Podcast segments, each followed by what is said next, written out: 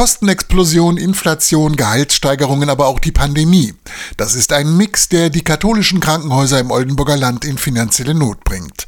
Für Martin Pohlmann vom Landescaritasverband Oldenburg steht fest, jetzt kann nur noch eine kräftige Finanzspritze aus Berlin helfen. Wir sehen, dass wir die Kostensteigerung, die in den Krankenhäusern sind, nicht selber stemmen können. Und wenn dann nicht schnelle Hilfe kommt, dann geht in den Krankenhäusern das Licht aus und das ist ja genau das, was wir mit dieser Aktion auch sozusagen symbolisch darstellen wollen. 600 Millionen Euro. Mit dieser Summe unterstützt bereits der Härtefallfonds für Krankenhäuser die Kliniken in ganz Niedersachsen.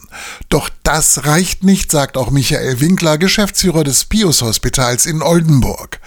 Auch für sein Haus gilt, nur eine schnelle Hilfe der Politik kann die Lage verbessern. Die Lage ist ganz einfach, dass wir jetzt im Dezember noch keine Planung für das Folgejahr machen können, weil unsere Politik noch nicht die Rahmenbedingungen festgelegt hat, um für das nächste Jahr verlässlich für unsere Patienten und Mitarbeiter die Krankenversorgung zu sichern. Ulrich Pelster ist Vorstandsvorsitzender der Schwester Euthymia Stiftung, die in Fechter, Lohne, Damme und Kloppenburg vier Krankenhäuser betreibt. Er kritisiert, dass die Unterstützung für Krankenhäuser, die in Berlin schon beschlossen sind, dass völlig unbekannt ist, wann und in welcher Höhe sie bei uns ankommen. Wir haben Sorge, dass die Mittel zu spät kommen. Und wir können nur Patienten versorgen, wenn wir unsere Rechnungen bezahlen können. Die katholischen Krankenhäuser im Oldenburger Land haben Angst um ihre Existenz und fordern schnelle Hilfe von der Politik.